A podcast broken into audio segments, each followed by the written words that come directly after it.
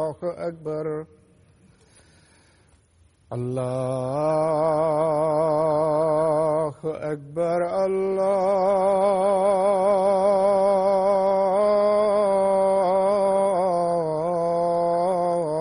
الله أكبر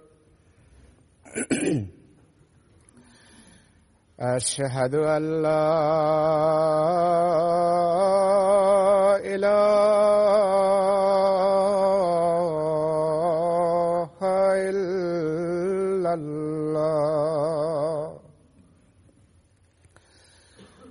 أشهد أن لا إله إلا الله. أشهد أن محمد رسول الله.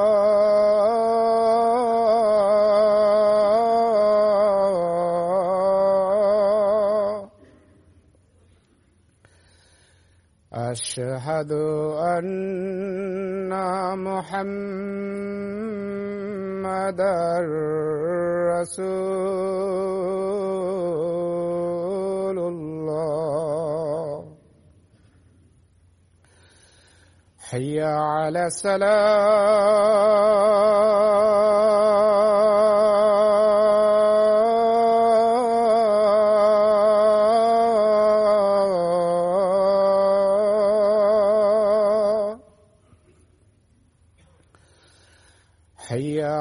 السلام.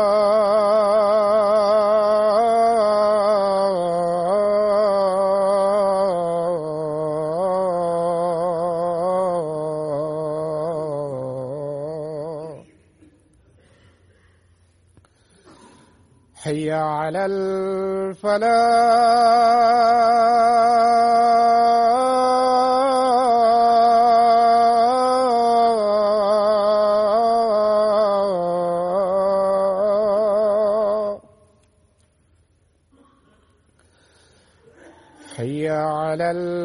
الفلاح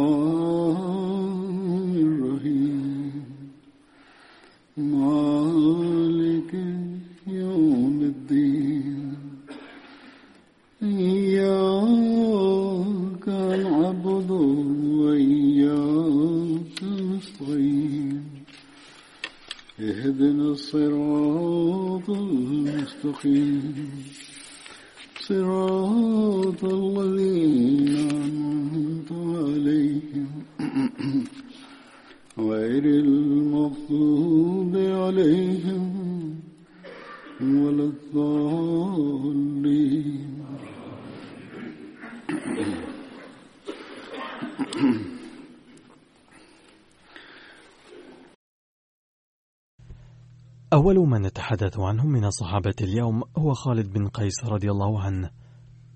كان من الخزرج من بني بياضة. والده قيس بن مالك ووالدته سلمى بنت حارثة. وزوجته أم الربيع التي رزق منها عبد الرحمن. وعند ابن إسحاق كان خالد من الصحابة السبعين الذين حضروا بيعة العقبة الثانية. شهد بدرا وأحدا.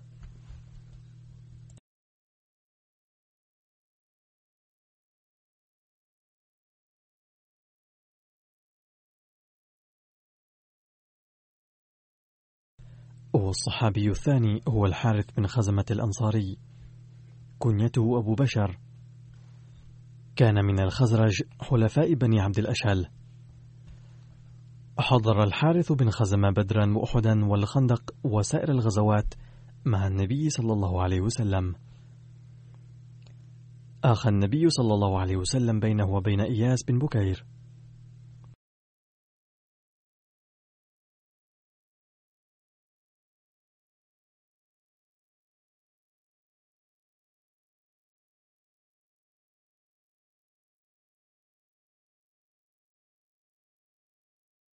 ورد في التاريخ أنه لما ضلت ناقة رسول الله صلى الله عليه وسلم في غزوة تبوك طعن المنافقون فيه صلى الله عليه وسلم وقالوا إنه لا يعلم خبر ناقته فكيف يعلم أخبار السماء؟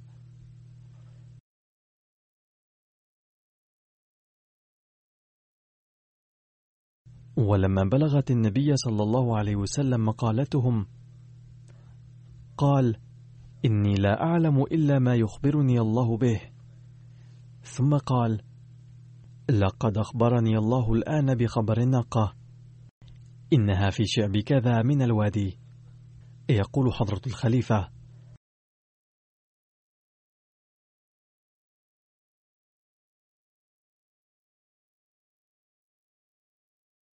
لقد سبق ذكر هذا الحادث عند ذكر صحابي آخر أيضا. والصحابي الذي ذهب وبحث عن الناقة في المكان الذي أشار إليه صلى الله عليه وسلم وجاء بها هو الحارث بن خزمة.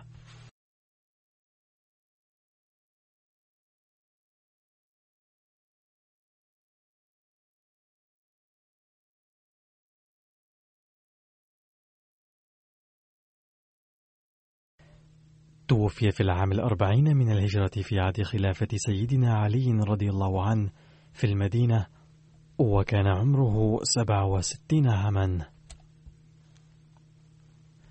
والصحابي الآخر هو خنيس بن حذافة كنيته أبو حذافة.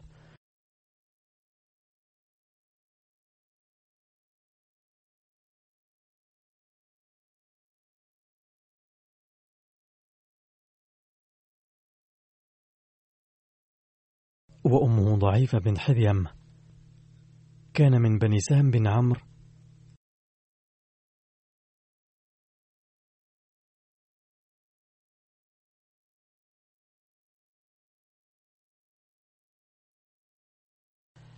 أسلم قبل دخول الرسول صلى الله عليه وسلم دار الأرقم. كان خنيس أخا لعبد الله بن حذافة. كان من المسلمين الذين هاجروا إلى الحبشة في الهجرة الثانية. يعد خنيس من أوائل المهاجرين. لما هاجر إلى المدينة أقام عند رفاعة بن عبد المنذر. وآخى النبي صلى الله عليه وسلم بين خنيس وأبي عبس بن جبر. حضر خنيس بدرا.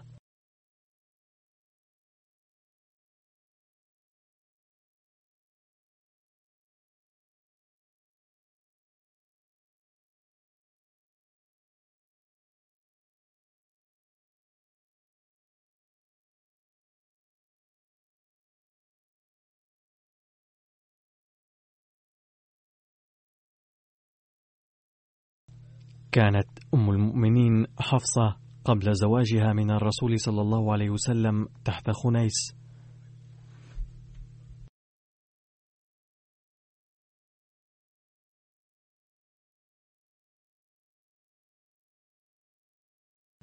لقد ورد تفصيل ذلك في سيرة خاتم النبيين صلى الله عليه وسلم كالآتي: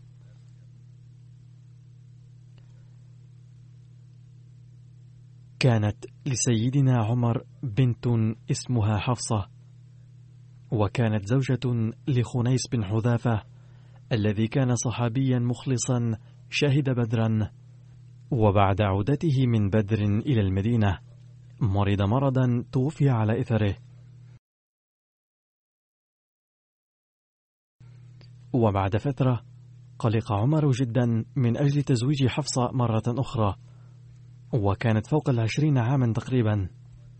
فذهب عمر نتيجة بساطته الفطرية إلى عثمان بن عفان وقال له لقد أصبحت بنتي حفصة أرملة فهل لك رغبة في زواجها؟ فلم يستجب له عثمان. ثم ذهب عمر إلى أبي بكر وعرض عليه الزواج من بنته ولكنه ظل صامتا ولم يجبه.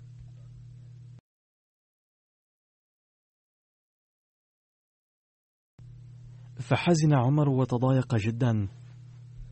وجاء حزينا إلى رسول الله صلى الله عليه وسلم وقص عليه الحكاية كلها.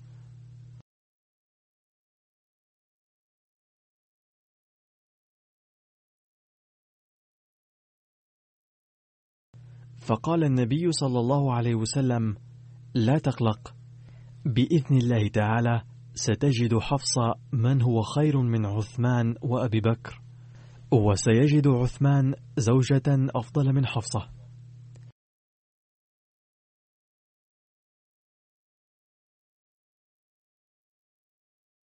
ذلك أن النبي صلى الله عليه وسلم كان ينوي أن يتزوج من حفصة ويزوج بنته أم كلثوم من عثمان. وكان قد أخبر أبا بكر وعثمان بنيته هذه. ومن أجل ذلك لم يستجيب لعرض عمر رضي الله عنه وبعد فترة زوج النبي صلى الله عليه وسلم بنته أم كلثوم من عثمان وقد مر ذكره ثم بعد ذلك طلب من عمر يد حفصة فماذا كان عمر يريد أكثر من ذلك؟ فما كان منه إلا أن قبل عرضه صلى الله عليه وسلم بمنتهى الفرحة. تزوج النبي صلى الله عليه وسلم حفصة في شعبان في العام الثالث الهجري، وهكذا دخلت في حرم النبي صلى الله عليه وسلم.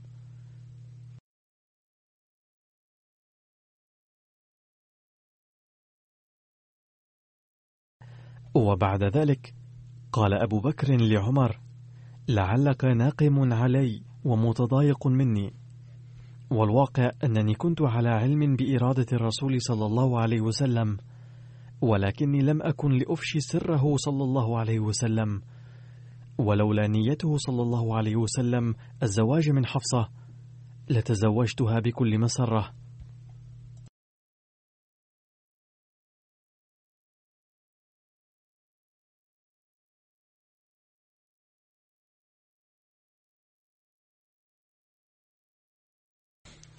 ومن المصالح الخاصة في زواج الرسول صلى الله عليه وسلم من حفصة أنها كانت بنت عمر الذي كان يعد أفضل الصحابة جميعا بعد أبي بكر. وكان مقربا لدى الرسول صلى الله عليه وسلم. فارتأى الزواج من حفصة توطيدا للأواصر مع عمر وأيضا تلافيا للصدمة التي كانت أصابت عمر وحفصة. بموت خنيس بن حذافة المفاجئ. وفي رواية أن خنيس بن حذافة أصيب بجراح في غزوة أحد توفي إثرها في المدينة. فصلى النبي صلى الله عليه وسلم الجنازة عليه ودفنه في جنة البقيع بجنب عثمان بن مظعون.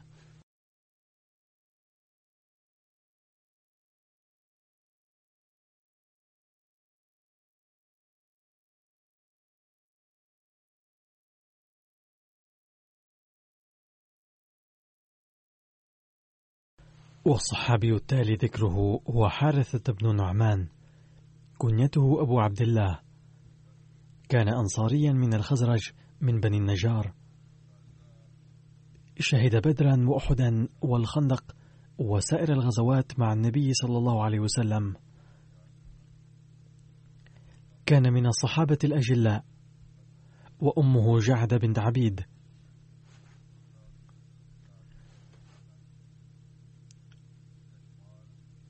ومن أولاد حارثة عبد الله وعبد الرحمن وسودة وأم هشام وأمهم تسمى أم خالد.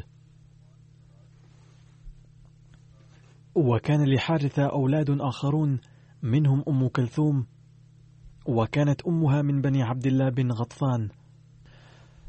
وأمة الله وأمها من بني جندع.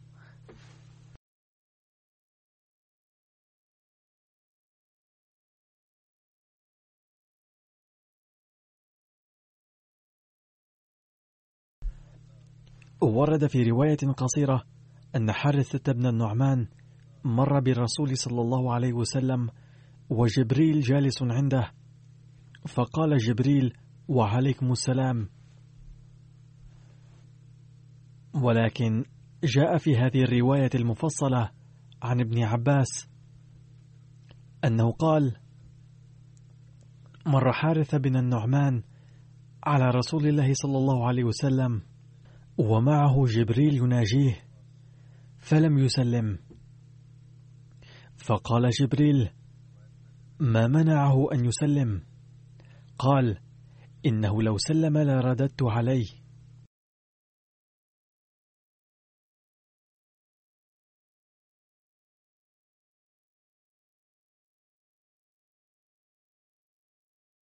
ثم قال جبريل أما إنه من الثمانين؟ فقال رسول الله صلى الله عليه وسلم وما الثمانون؟ قال يفر الناس عنك غير ثمانين فيصبرون معك. رزقهم ورزق أولادهم على الله عز وجل في الجنة. فلما رجع حارثة وسلم فقال له رسول الله صلى الله عليه وسلم ألا سلمت حين مررت؟ قال رأيت معك إنسانا فكرهت أن أقطع حديثك. قال ورأيته؟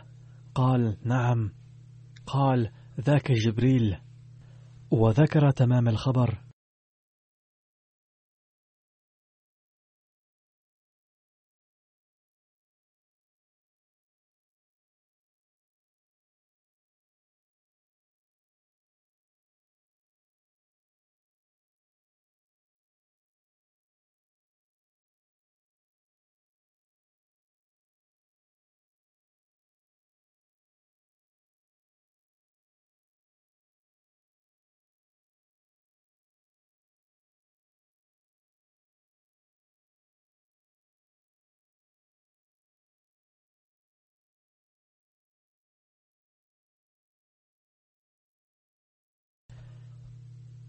عن عائشة رضي الله عنها قالت كان رسول الله صلى الله عليه وسلم يحترمه جدا.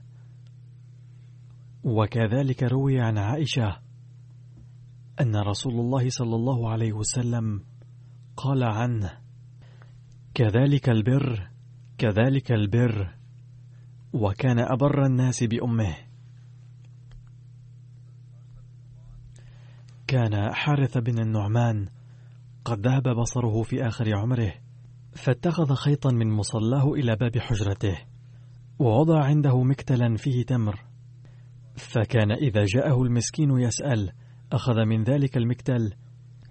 ثم بطرف الخيط حتى يناوله وكان أهله يقولون له نحن نكفيك أي لماذا تتكلف إذ بصرك ليس صحيحا؟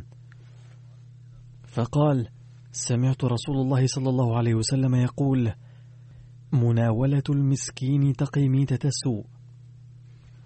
كانت له منازل قرب منازل النبي صلى الله عليه وسلم فكان كلما أحدث رسول الله صلى الله عليه وسلم أهلا تحول له حارثة عن منزل بعد منزل حتى قال لقد استحييت من حارثة مما يتحول لنا عن منازله.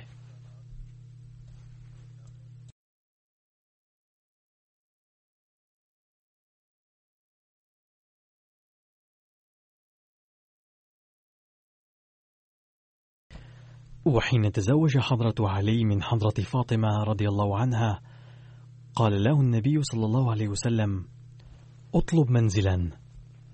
فطلب علي منزلا فأصابه مستأخرا عن النبي صلى الله عليه وسلم قليلا فبنى بها فيه. فجاء النبي صلى الله عليه وسلم إليها فقال إني أريد أن أحولك إلي أي أسكن قريبا من بيتي. فقالت فكلم حارث بن نعمان أن يتحول عني ويعطينا بيته. فقال رسول الله صلى الله عليه وسلم قد تحول حارث بن النعمان عنا حتى استحييت منه. فبلغ ذلك حارثة فتحول عنه ثم جاء النبي صلى الله عليه وسلم فقال يا رسول الله إنه بلغني أنك تحول فاطمة إليك. وهذه منازلي. وهي أسبق بيوت بني النجار إليك. وإنما أنا ومالي لله ولرسوله. والله يا رسول الله للمال الذي تأخذ مني أحب إلي من المال الذي تدع. فقال رسول الله صلى الله عليه وسلم صدقت بارك الله عليك. فحولها رسول الله صلى الله عليه وسلم إلى بيت حارثة.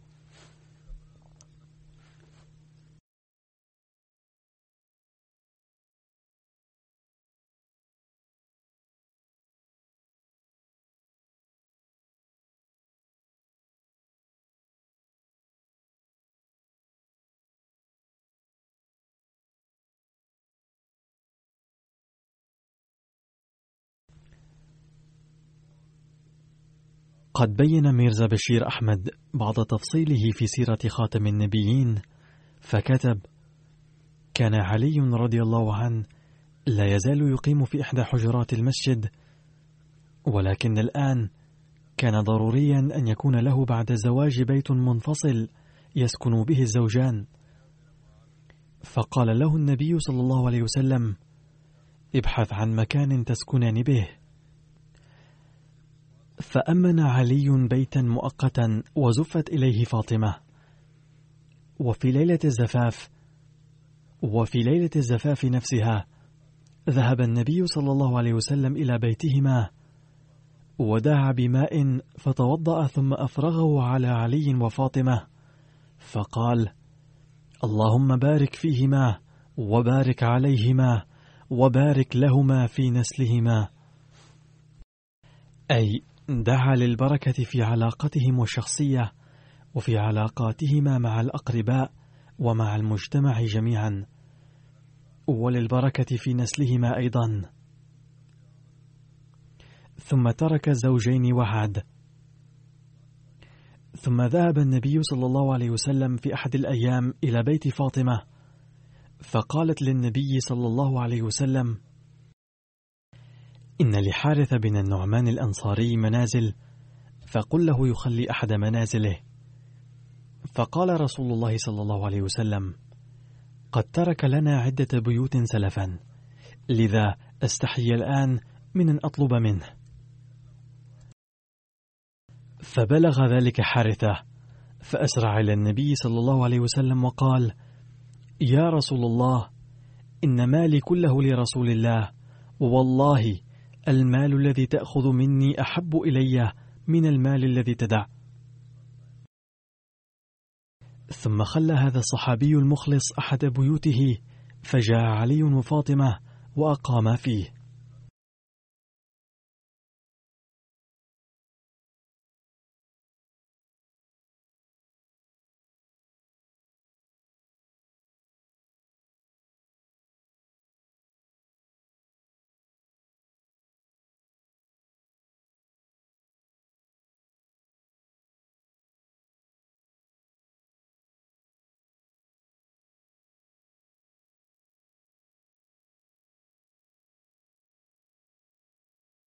عن عائشة رضي الله عنها قالت: لما كان يوم حنين قال رسول الله صلى الله عليه وسلم من ينظركم الليلة؟ فقام حارث بن النعمان قياما بطيئا وكان من أمره ألا يسرع في شيء من أمر الدنيا. فقال بعض الصحابة على هذا البطء يا رسول الله حارث أفسده الحياء. فقال رسول الله صلى الله عليه وسلم لا تقولوا أفسده الحياء لو قلتم أصلحه الحياء لصدقتم. توفي حارث بن النعمان في عهد الأمير معاوية.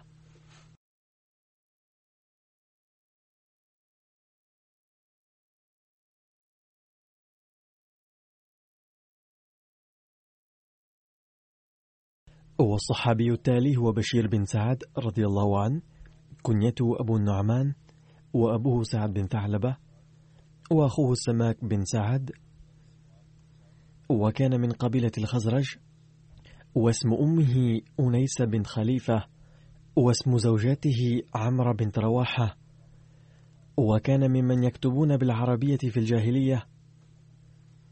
حينها قلما كان يعلم الكتابة من العرب شهد بيعة العقبة الثانية مع السبعين وشهد مع النبي صلى الله عليه وسلم بدرا وأحدا والخندق والمشاهد كلها.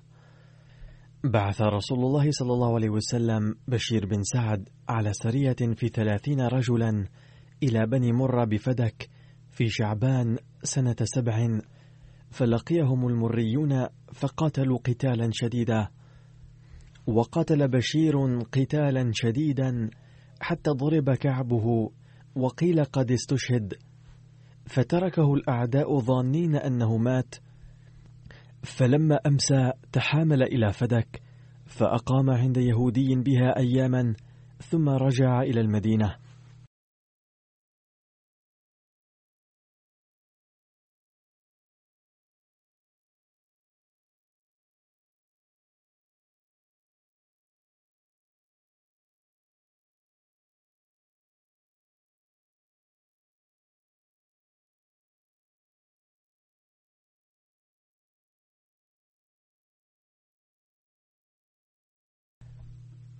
بعث رسول الله صلى الله عليه وسلم بشير بن سعد في شوال عام سبع من الهجرة في ثلاثمائة إلى يمن وجبار بين فدك ووادي القرى. وكان بها ناس من غطفان قد تجمعوا مع عيينة بن حسن الفزاري فلقيهم بشير ففض جمعهم وظفر بهم وقتل وسبى وغنم أقول كان هؤلاء الناس يجتمعون للقتال وإلحاق الضرر. لذا كانت تتخذ ضدهم إجراءات صارمة لوقاية المسلمين ولم يكن الهدف نهب الأموال أو القتل. وكما قلت في الخطبة الماضية أن النبي صلى الله عليه وسلم أبدى سخطه الشديد على هجوم غير مبرر قام به المسلمون وزجرهم بشدة على خوضهم القتال.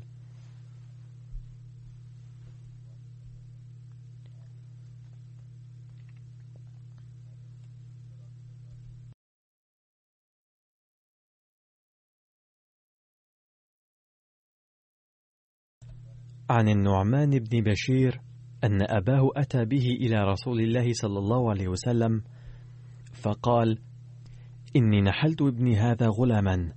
فقال أكل ولدك نحلت مثله؟ قال لا. قال فارجعه.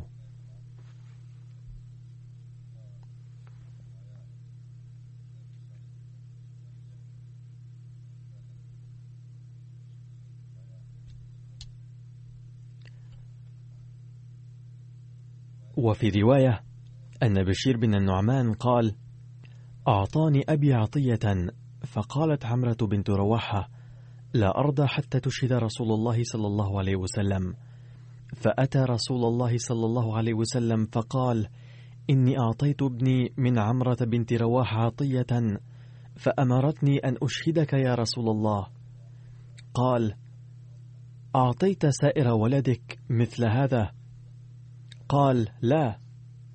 قال فاتقوا الله واعدلوا بين أولادكم. قال فرجع فرد عطيته.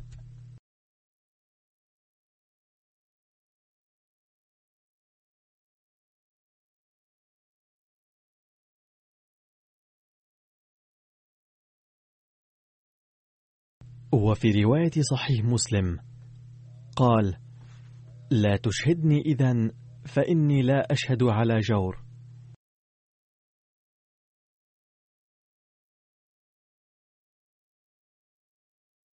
لقد شرح سيدنا المصلح الموعود رضي الله عنه هذه المسألة أو هذا النوع من الهبة شرحا جميلا يمثل تعليما جميلا لنا. فقال أرى أن قول النبي صلى الله عليه وسلم هذا يتعلق بأشياء هامة ولا يتعلق بأمور أو أشياء بسيطة فمثلا إذا كنا نأكل موزا يمكن أن نعطي شيئا منه ولدا يكون أمامنا في تلك اللحظة ويحرم منه ولد آخر. لقد ضرب في الأحاديث مثل الحصان أو المال أو العبد. باختصار كان هناك شيء ثمين قال النبي صلى الله عليه وسلم عنه لأحد الأشخاص أعط سائر أولادك حصانا مثله وإلا فلا تعطه أحدا منهم. والسبب وراء قوله هو أن الحصان كان شيئا غاليا جدا عند العرب. وإذا كان الكلام عن العبد فالعبد أيضا كان يعد عندهم عقارا وإذا كان المراد هو المال فالمال أيضا شيء جدير بالاعتداد به. إذا فقد نهي عن إهداء شيء ثمين لأحد الأولاد دون غيره. والمعلوم أن الحصان كان يعد شيئا ثمينا عند العرب.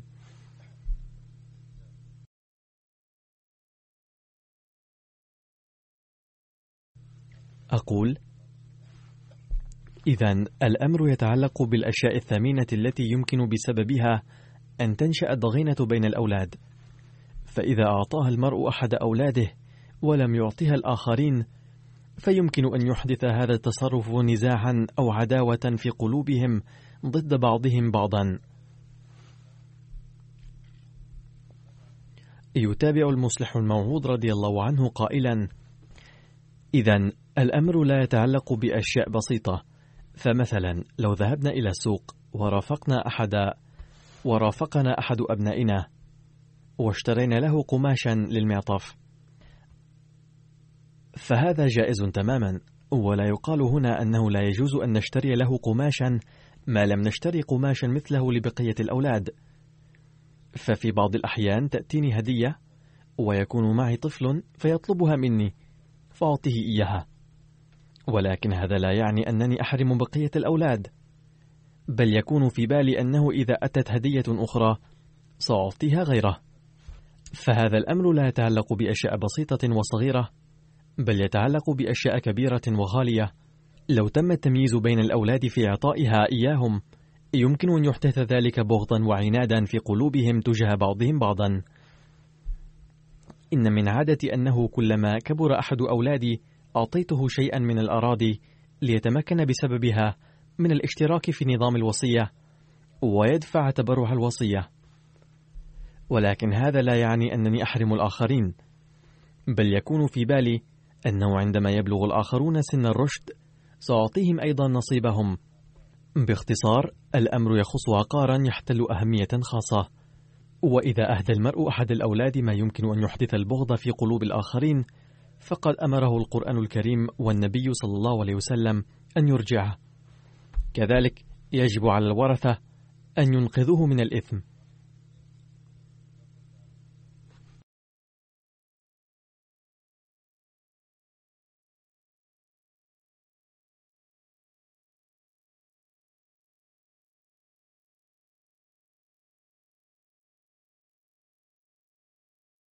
ذات مرة عرض السيد مفتي قضية الهبة على سيدنا المصلح الموعود رضي الله عنه فقال في الجواب يجب أن نرى بهذا الشأن حكم القرآن الكريم عن تقسيم العقار لم يذكر القرآن الكريم هذا النوع من الهبة بل ذكر الإرث وقد حددت فيه حقوق المستحقين كلهم.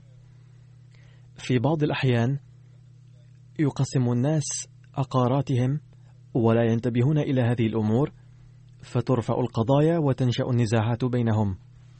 يتابع المصلح الموعود رضي الله عنه قائلا لا يمكن إجراء أي تغيير في حصص حددها القرآن الكريم. ولنرى أيضا ما الحكمة وراء هذه الأحكام. ولماذا يجب أن يعطى الأولاد الذكور كلهم نصيبا متساويا؟ ولماذا أمر النبي صلى الله عليه وسلم أحد الآباء أن يعطى أن يعطي حصانا لجميع أولاده مثل الذي أعطاه أحدهم وإلا يستعيده ممن أعطاه. الحكمة هي أنه كما يجب على الأولاد طاعة الوالدين كذلك يجب على الوالدين أيضا أن يعاملوا الأولاد ويحبوهم على قدم المساواة.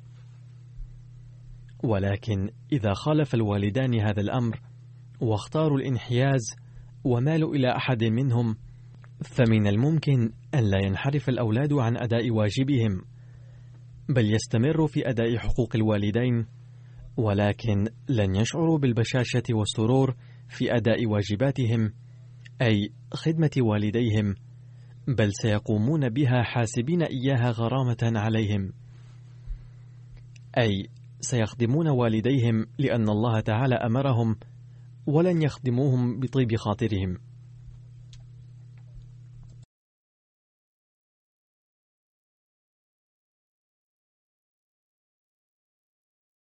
يقول البعض أن هذا التصرف لبعض الناس يضر بالأولاد ويقضي على الحب بينهم وبين والديهم.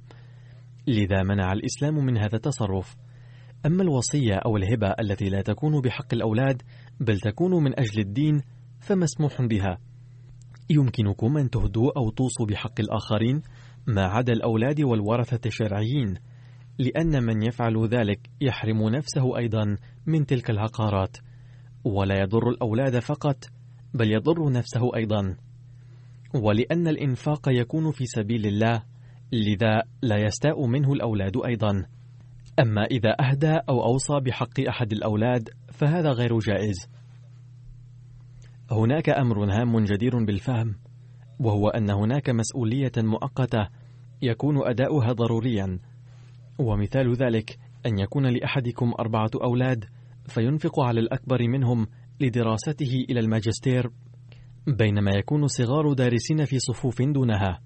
وفي هذه الأثناء يصبح المرء عاطلا عن العمل أو يتراجع دخله وتتوقف دراسة الأولاد الصغار.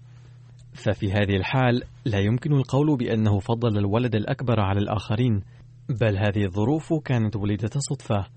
بينما كان الرجل ناويا وساعيا ليعلم الأكبر أولا ويعلم الآخرين بالترتيب إلى الماجستير أو إلى ما شاءوا. فهذا يعني أنه أدى مسؤوليته بحسب الحاجة المؤقتة وكانت نيته حسنة.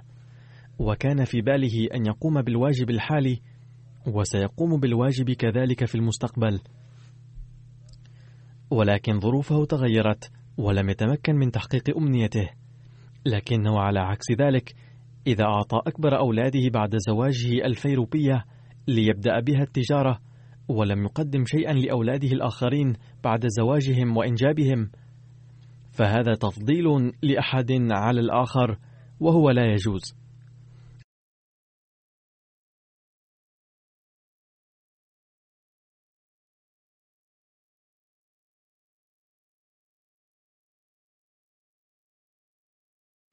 على كل حال هذه المسألة الفقهية عن الهبة أو العقار الخاص ويجب أن يضعها الجميع في الحسبان عند تقسيم الإرث أو الهبة أو الوصية.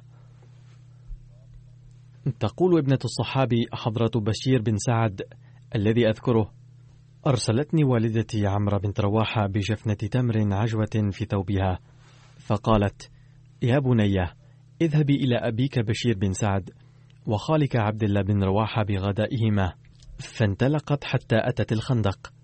فوجدت رسول الله صلى الله عليه وسلم في أصحابه وأنا ألتمسهما. فقال لي رسول الله صلى الله عليه وسلم تعالي يا بنية ما هذا معك؟ قلت بعثتني أمي إلى أبي وخالي بغدائهما. فقال رسول الله صلى الله عليه وسلم هاتيه فأعطيته فأخذه في كفي ثم أمر بثوب فبسط له. وجاء بالتمر فنشره عليه فوق الثوب فقال لرجل نادي بأهل الخندق أن هلموا إلى الغداء. فاجتمع أهل الخندق عليه يأكلون منه. حتى صدر أهل الخندق وإنه ليفيض من أطراف الثوب. لما وضعت فيه بركة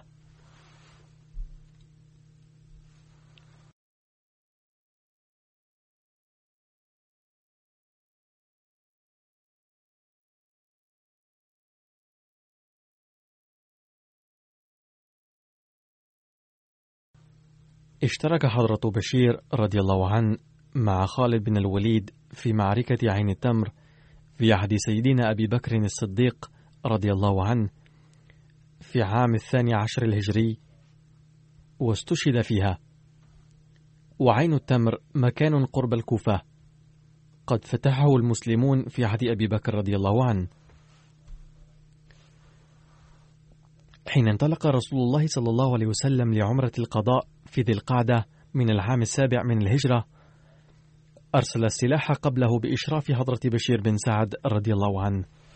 وتفصيل عمرة القضاء أن رسول الله صلى الله عليه وسلم لم يقدر في الحديبية على العمرة وكان من شروط الصلح أن يأتي في العام القادم ويعتمر ويقيم في مكة ثلاثة أيام. وبحسب هذا الشرط عزم النبي صلى الله عليه وسلم على الرحيل إلى مكة قصد العمرة في ذي القعدة من عام السابع الهجري. وأعلن أن الذين كانوا معه في صلح الحديبية في العام الماضي كلهم سيخرجون معه. فنال كلهم هذا الشرف إلا الذين ماتوا منهم أو كانوا استشهدوا في خيبر. هنا ينشأ سؤال مفاده أية حاجة دعت لإرسال السلاح قبله؟ وجواب ذلك أن رسول الله صلى الله عليه وسلم لما لم يكن يثق بعهد كفار مكة.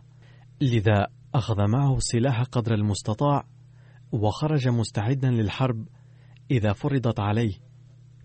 وعند الانطلاق من المدينة أمر عليها أبا ذر الغفاري وانطلق مع ألفي مسلم إلى مكة وكان مئة منهم يركبون الخيول وكانت معه ستون جملا للقربان. فلما علم أهل مكة أن النبي صلى الله عليه وسلم قادم إلى مكة مع السلاح ومستعدا للحرب قلقوا جدا. فأرسلوا بعض الأشخاص إلى مرة الزهران لتحري الحقائق. فقابلوا محمد بن مسلمة الذي كان مشرفا على الفرسان. فطمأنهم أن النبي صلى الله عليه وسلم سيدخل مكة دون سلاح بحسب شروط الصلح. فاطمأنوا بذلك. فلما وصل النبي صلى الله عليه وسلم إلى موضع يأجج الواقع على بعد ثمانية أميال من مكة ألقى السلاح واحدة بحمايتها إلى بعض الصحابة بإشراف بشير بن سعد ولم يأخذ معه غير السيف وتقدم مع الصحابة إلى الحرم ملبيا.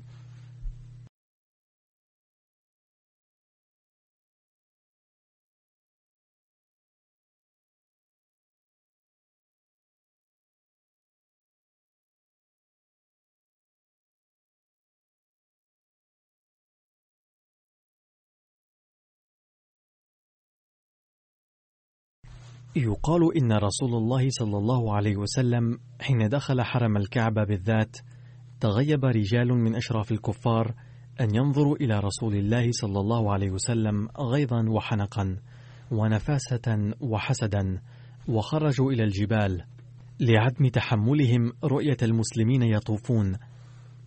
وبعض الكفار اجتمعوا في دار الندوة. وأخذوا ينظرون إلى هؤلاء المسلمين المنتشين بالإيمان بالتوحيد والرسالة. وقالوا فيما بينهم كيف يطوف المسلمون وقد وهنتهم حمى يثرب والمجاعة. وهم رجال نحاف جدا. وحين وصل النبي صلى الله عليه وسلم إلى المسجد الحرام اضطجع بردائه وأخرج عضده اليمنى ثم قال رحم الله امرأ أراهم اليوم من نفسه قوة. فقد وصله كلام الكفار عن الصحابة أنهم ضعفاء. فقال للصحابة أروهم قوتكم بحيث لا تبدو أجسامكم نحيفة بل تبدو قوية وتتراءى لهم أكتافكم عريضة.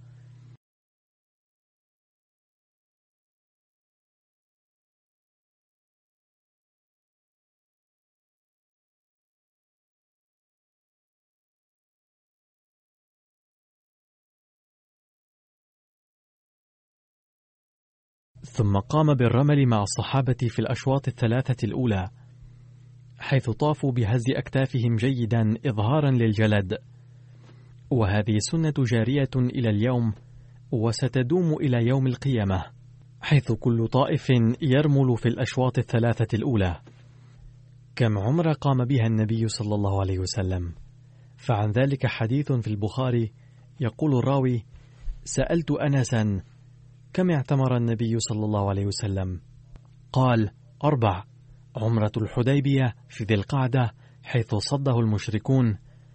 يقول حضرته إذ صحيح أنه لم يقدر على العمرة لكن البعض يعدونه عمرة لأنه ذبح القرابين وحلق الرؤوس. وعمرة من العام المقبل في ذي القعدة حيث صالحهم. وعمرة الجعرانة إذ قسم غنيمة أراه حنين. قلت كم حج؟ قال واحدة. وكان قد اعتمر مع الحج أيضا لذا يقول البعض إنه قام بأربع عمر. وبعضهم يقولون عمرتين.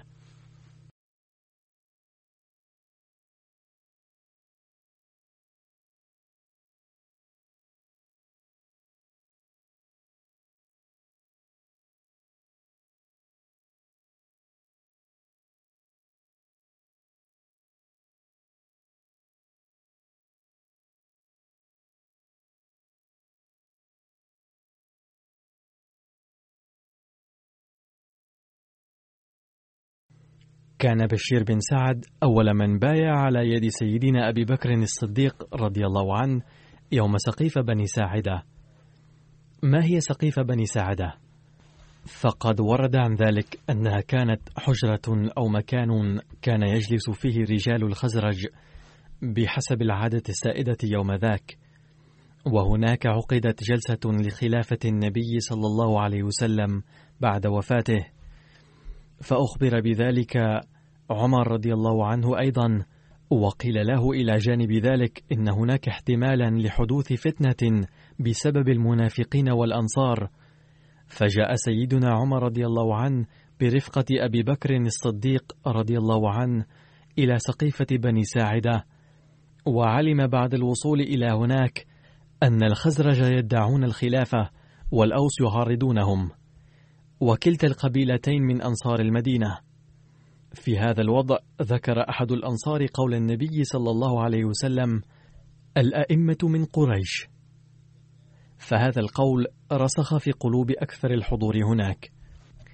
تخلى الأنصار عن موقفهم وبايع الجميع أبا بكر خليفة. مع كل ذلك ظل أبو بكر الصديق رضي الله عنه يعلن لثلاثة أيام أيها الناس أنتم أحرار في إقرار البيعة التي تمت في سقيف بني ساعدة أو رفضها. فليخبر من كان لديه اعتراض ولكن لم يعترض أحد.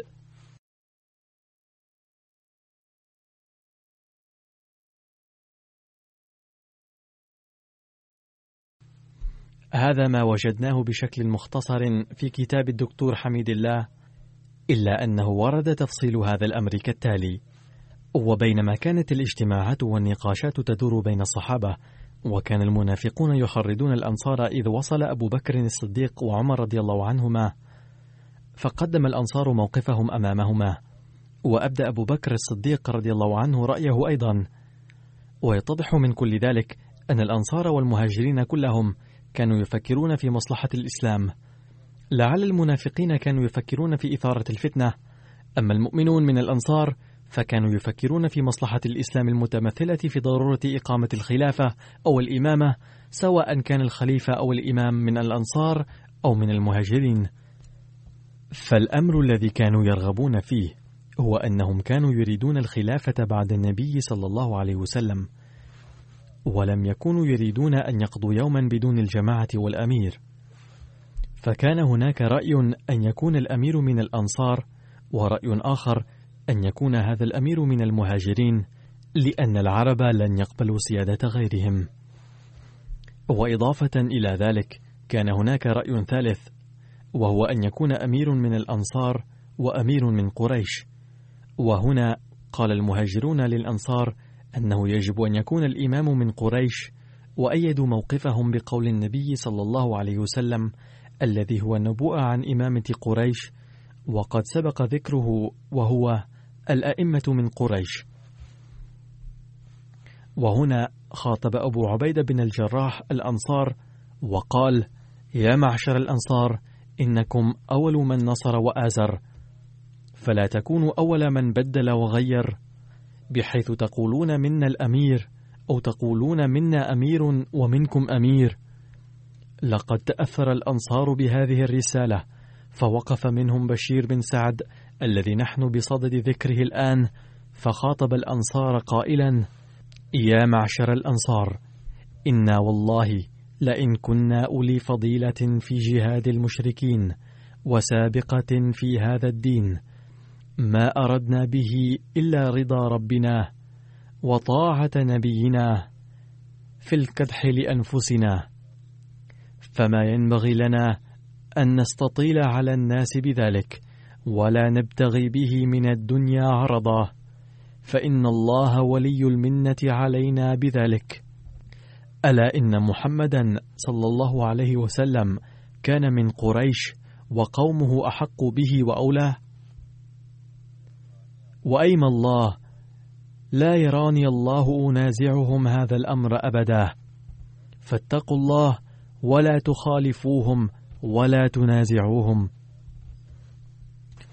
وبعد كل هذا وقف حباب بن المنذر وأخذ يذكر فضل الأنصار ولكن عمر رضي الله عنه قد احتوى الموقف.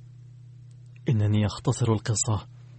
وأخذ بيد أبي بكر رضي الله عنه وقال أبسط يدك أبايعك. فبايع عمر أبا بكر وقال له يا أبا بكر لقد أمرك رسول الله صلى الله عليه وسلم فصليت بالناس. فأنت أحق الناس بهذا الأمر وأنت خليفة الله فنبايعك لأنك أحب إلى النبي صلى الله عليه وسلم منا جميعا. ثم بايع أبو عبيدة بن الجراح بعد عمر وبعد ذلك بايع بشير بن سعد من الأنصار فورا. ثم بايع زيد بن ثابت الأنصاري فأمسك بيد أبي بكر وخاطب الأنصار وحثهم على بيعة أبي بكر فبايع الأنصار أبا بكر. وعرفت هذه البيعة في التراث الإسلامي ببيعة السقيفة أو البيعة الخاصة.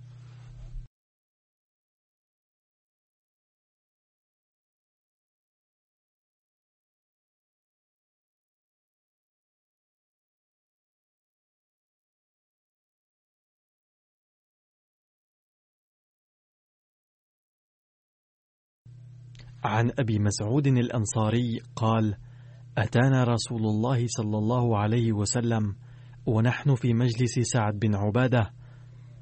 فقال له بشير بن سعد أمرنا الله تعالى أن نصلي عليك يا رسول الله فكيف نصلي عليك؟ قال فسكت رسول الله صلى الله عليه وسلم حتى تمنينا أنه لم يسأله. ثم قال رسول الله صلى الله عليه وسلم قولوا اللهم صل على محمد وعلى آل محمد كما صليت على آل إبراهيم وبارك على محمد وعلى آل محمد كما باركت على آل إبراهيم في العالمين. إنك حميد مجيد والسلام كما قد علمتم. اللهم صل على محمد وعلى آل محمد وبارك وسلم إنك حميد مجيد.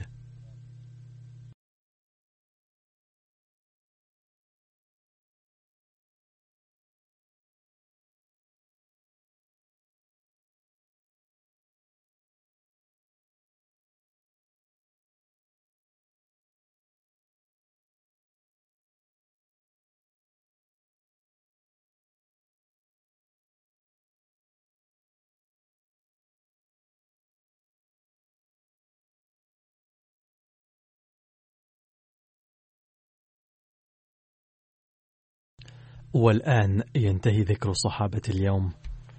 وهنا أدعوكم للدعاء لأمر حدث في بنغلاديش حيث كانت استعدادات الجلسة على قدم وساق في مكان جديد في مدينة تدعى أحمد نغر.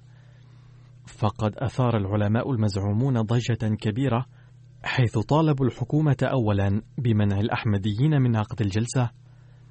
فلما لم تقبل الحكومة طلبهم فقد اجتمعوا وهاجموا بيوت الأحمديين ومحلاتهم فأحرقوا بيوتهم ونهبوا بعض محلاتهم وأصيب بعض الأحمديين بجروح. فادعوا الله تعالى أن يحسن أوضاع تلك المنطقة وأن يمن على الجرحى بالصحة والعافية والشفاء الكامل ويعوض خساراتهم ويوفقهم لعقد الجلسة في الموعد الذي سيحددونه لاحقا. بعد صلاتي الجمعة والعصر سأصلي صلاة الغائب على السيدة صديقة بيغم من دنيابور باكستان وهي والدة السيد لئيق أحمد مشتاق رئيس المبلغين في أمريكا الجنوبية وزوجة الشيخ مظفر أحمد. وتوفيت في الواحد من فبراير عن عمر يناهز 74 عاما. إنا لله وإنا إليه راجعون. لقد دخلت الأحمدية في عائلتها بواسطة جدها السيد شيخ محمد سلطان الذي بايع في عام 1897 لما كان عمره 24 عاما. تزوجت هذه السيدة في التاسع والعشرين من أغسطس عام 1964 وعاشت حياتها كاملة كزوجة مثالية. فقد أعالت عائلتها الكبيرة بكل جدارة رغم الدخل المحدود بل وساهمت في تزويج إخوة زوجها وأخواته. كانت تفضل راحة الآخرين على راحتها. كانت مواظبة على الصلاة والصيام وعلى الدعاء. وكانت متواضعة واجتماعية وبسيطة ومهتمة برعاية الفقراء. كانت تواظب على تلاوة القرآن الكريم. فوفقت لتعليم قراءة القرآن الكريم لعدد من البنات الأحمديات وغير الأحمديات. حفظت إحدى بناتها وابنيها القرآن الكريم على حسابها بأخذ دروس خاصة من المقرئ ثم أوقفت حياتهم. كانت محبة للقرآن الكريم. خدمت الجماعة في دنيا بور بوصفها رئيسة اللجنة إماء الله وسكرتيرة المال والإشاعة كانت على علاقة الحب والاحترام الوثيقة مع الخلافة. كانت منضمة إلى نظام الوصية لقد تركت خلفها زوجها وبنتيها وخمسة ذكور اثنان منهم وقف حياتهما وأحدهما كما ذكرت هو السيد لئيق أحمد مشتاق الذي وفق للخدمة كرئيس المبلغين في سورينام في أمريكا الجنوبية ولم يستطع الذهاب إلى باكستان عند وفاة والدته. وابنها الآخر هو السيد محمد وليد أحمد داعية الجماعة وهو يخدم في باكستان. زوج إحدى بنتيها السيد مظفر أحمد خالد أيضا داعية للجماعة وهو يخدم في قسم الإصلاح والإرشاد المركزي في ربوة. غفر الله تعالى لها ورحمها ورفع درجاتها ووفق أولادها لمواصلة الحسنات التي كانت تكسبها واستجاب الله دعواتها في حق أولادها. اللهم آمين.